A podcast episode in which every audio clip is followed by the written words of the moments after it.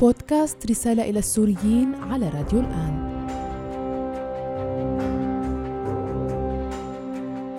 مرحبا، أنا أيمن عبد النور، برحب فيكم بالرسالة الخامسة للسوريين، كل السوريين. بشكركم طبعا على هالمتابعة الكبيرة لكل الحلقات والرسائل السابقة، سواء اللي على آي تيون، سبوتيفاي، جوجل بودكاست. والميزة الحلوة الجديدة اللي فيها اللي هي إنه فيهم سرعة، فيك تغير سرعة الحديث اللي هن ممكن يكون مرة وربع لمرة ونص، وفيك كمان نتأمل إنه أنتوا تكونوا عم توزعوا الرابط على كل رفقاتكم لحتى كمان تعم الفائدة. هالأسبوع في قضايا مهمة وكبيرة، خلونا نشوف بإذن الله، نستعرض ونقول يلا. الأول في عنا موضوع الائتلاف. طيب الائتلاف شو عاملين؟ صار عندهم تعرفوا كلكم من حوالي شهر ونص رئيس جديد، هو الدكتور نصر الحريري. طبعا كل شخص بيجيب معه أسلوب جديد بالإدارة، معلومات جديدة، خبرة في طريقة التعامل مع الناس، خبرة في طريقة إيصال الرسائل. وواضح أنه عنده صار يبدو ردود فعل تراكمت من لكل أعضاء الائتلاف والهيئة السياسية من خلال الناس والمقالات والرد الفعل اللي عم بيجوا على عملهم، انه هن حقيقة ما عم بيمثلوا الشعب السوري، ما عم بيمثلوا المعارضة بشكل ممتاز، بطيئين، تعاملهم صاير مانو بالشكل المأمول، وبالتالي صار في رغبة انه يعملوا شيء يقدموه للناس، يقولوا لا نحن عم نعمل، عم نشتغل، عم نقوم بواجبنا. وبالتالي حطوا خطة. شو الخطة؟ خلونا نشوف شو الخطة.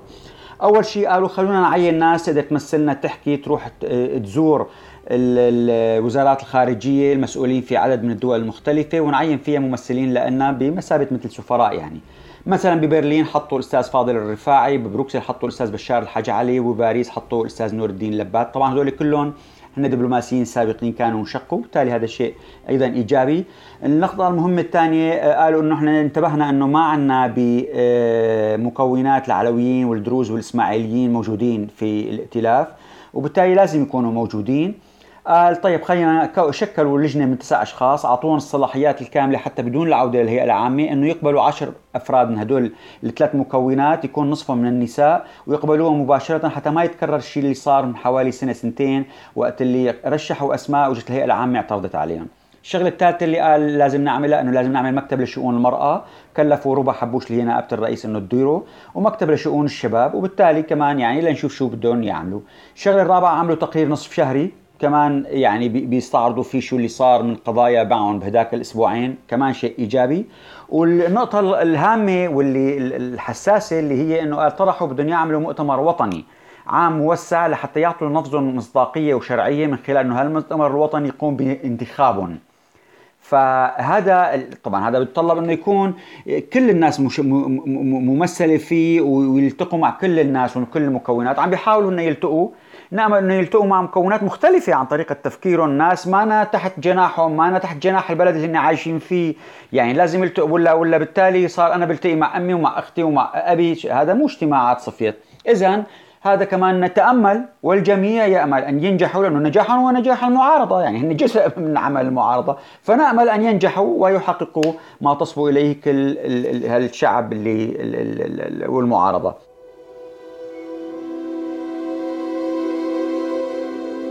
اثنين عندنا موضوع كورونا. الكل انتم ملاحظين انه في شيء جديد صاير، يعني النظام ما عم بيتعامل معه مثل ما كان، عم بيخبي ويقول لك عندنا 4 حالات، 5 حالات، 3 حالات، وشفيت وتوفى 4 أشخاص. مو هالحكي.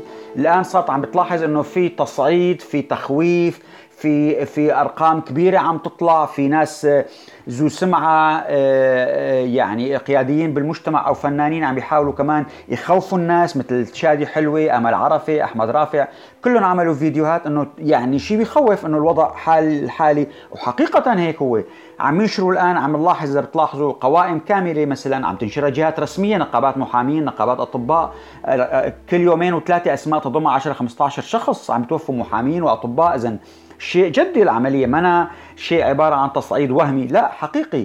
أيضا صار في بعض الوسائل الإعلام سربت صور للقبور اللي حافرينها من الإسمنت بمقبرة نجهة، وكيف عم يوضعوا المتوفين من كورونا لحتى ما يكونوا في المقابر العادية تبع العائلة.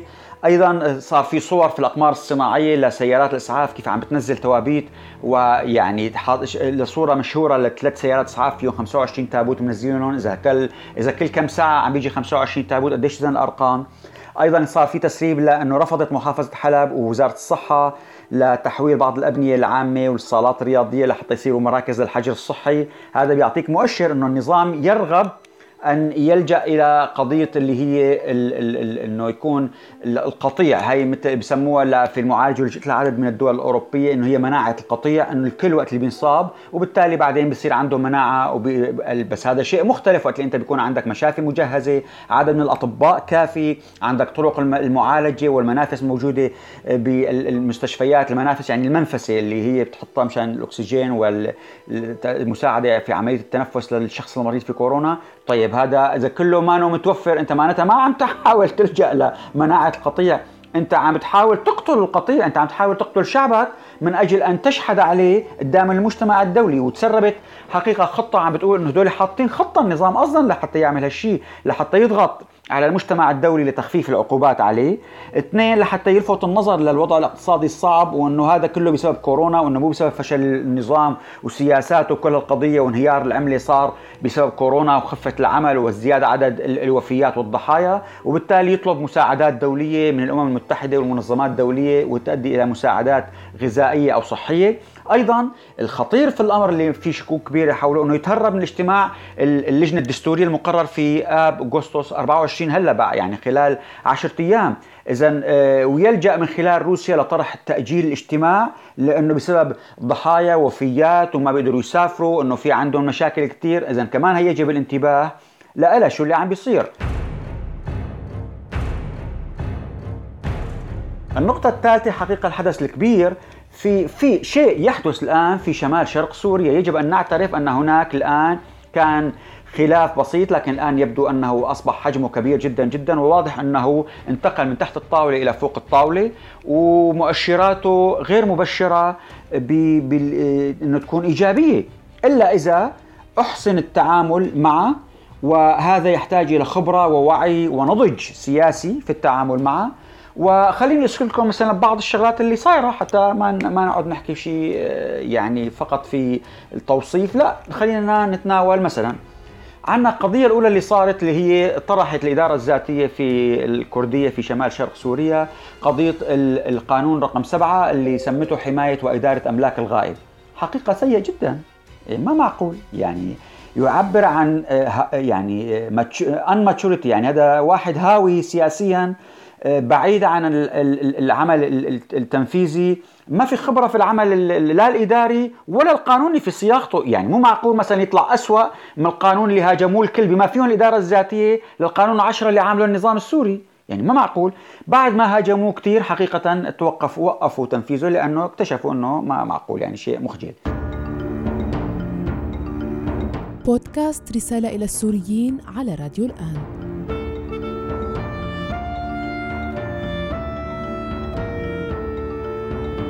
النقطة الثانية اللي صايرة اللي هي أيضاً اغتيال الشيخ ماتشر جدعان الهفل اللي هو أحد شيوخ العقيدات بدير الزور. طيب وأصابت الشيخ أيضاً إبراهيم الهفل.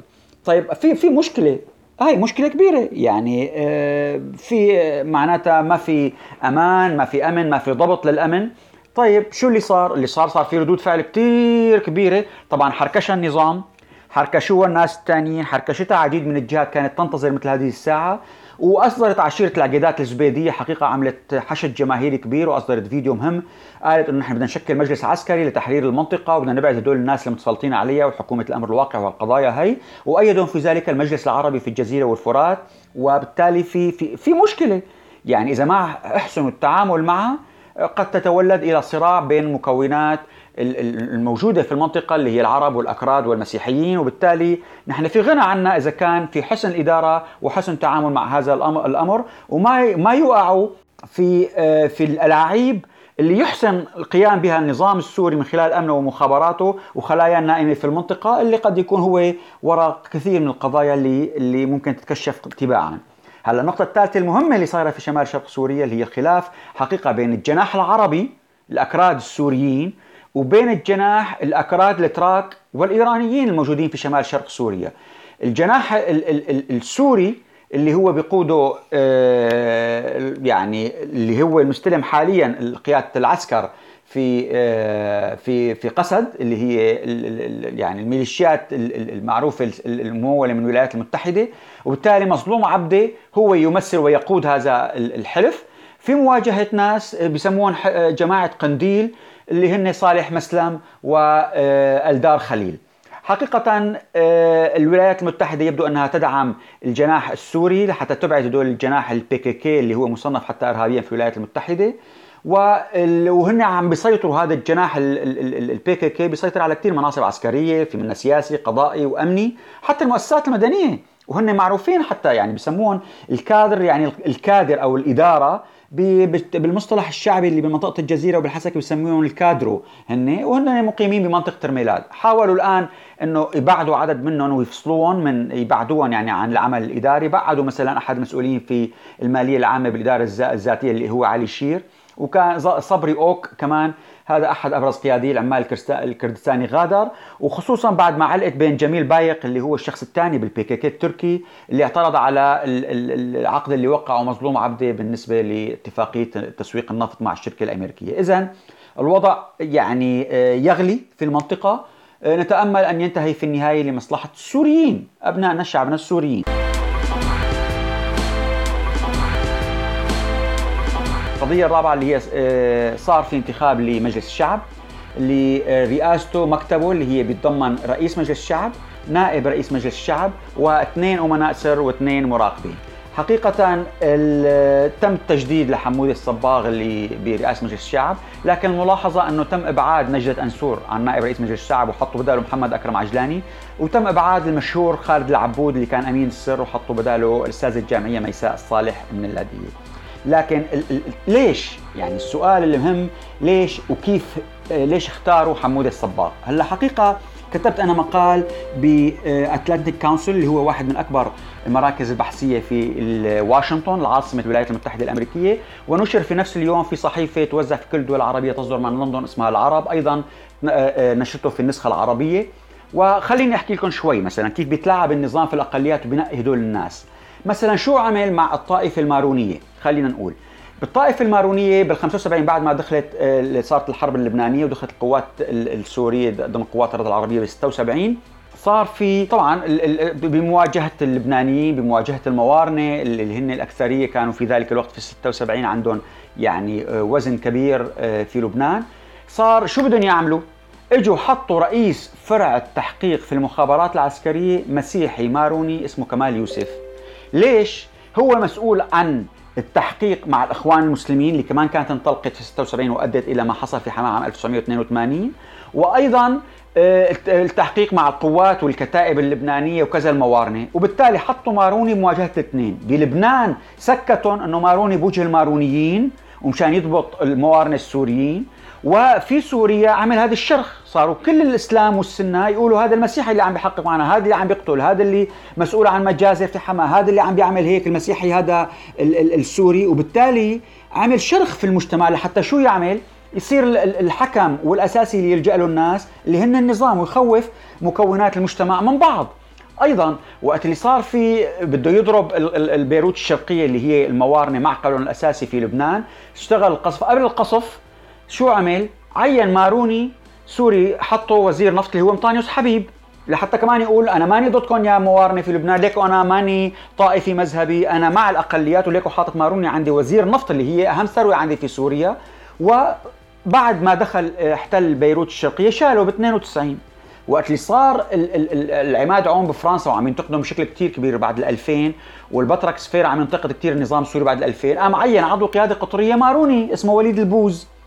بعد ما سحبت القوات السورية من لبنان بعد ما صار الاغتيال الحريري وصارت المظاهرات الكبرى وانسحبوا ب26 نيسان، شالوا ب9 حزيران، يعني بعدها ب20 يوم شالوا، لأنه ما عاد له مبرر يبقى الماروني، ورجع بقى يحط من الطوائف ذات الأغلبية. إذن هاي اللعبة اللي بيعملها مشهور جدا جدا جدا فيها. خلينا نقول لكم مثلا شو عمل، مثلا كيف بيعمل بالتكتيكات.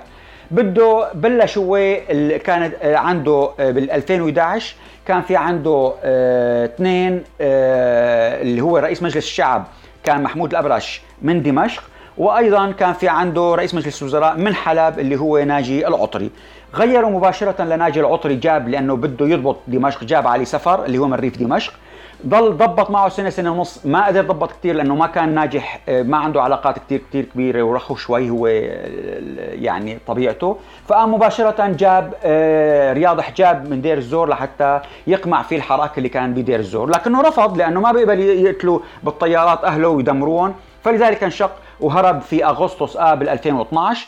قام عين بعد منه لحتى يضبط درعا وائل الحلقي، خلاه 4 سنين. إذا بتلاحظوا وين في مناطق ذات بؤر توتر بيجيب منا رئيس وزراء لحتى يقول لكم أنا جبت واحد يعني من هالمنطقة هاي، ما عندي مشكلة مع هالمنطقة، هو بيتعامل وبيضبط مع أهله وقرايبينه وجيرانه في تلك المنطقة.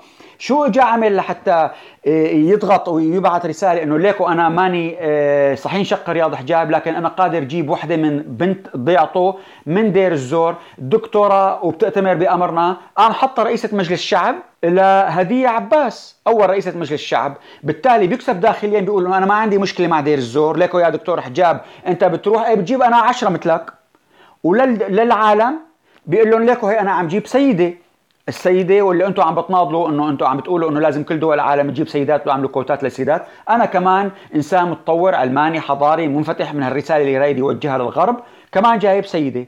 اذا هو عم بيستخدم الكلمة الاساسية اللي انا رايدين نوصل لها، يستخدم الاقليات، الطوائف، العشائر، المذاهب والاثنيات لخدمة بقاء هذا النظام على الكرسي، فهو لا يحترمها لأي من تلك المكونات، لكن يبقى فقط يستغلها من أجل أن يحافظ على بقائه في الكرسي. هذا هو الهدف النهائي له. شكرا لكم للاستماع، وبتمنى توزعوا الرابط، ونلقاكم الأسبوع المقبل على هوا راديو الآن. شكرا.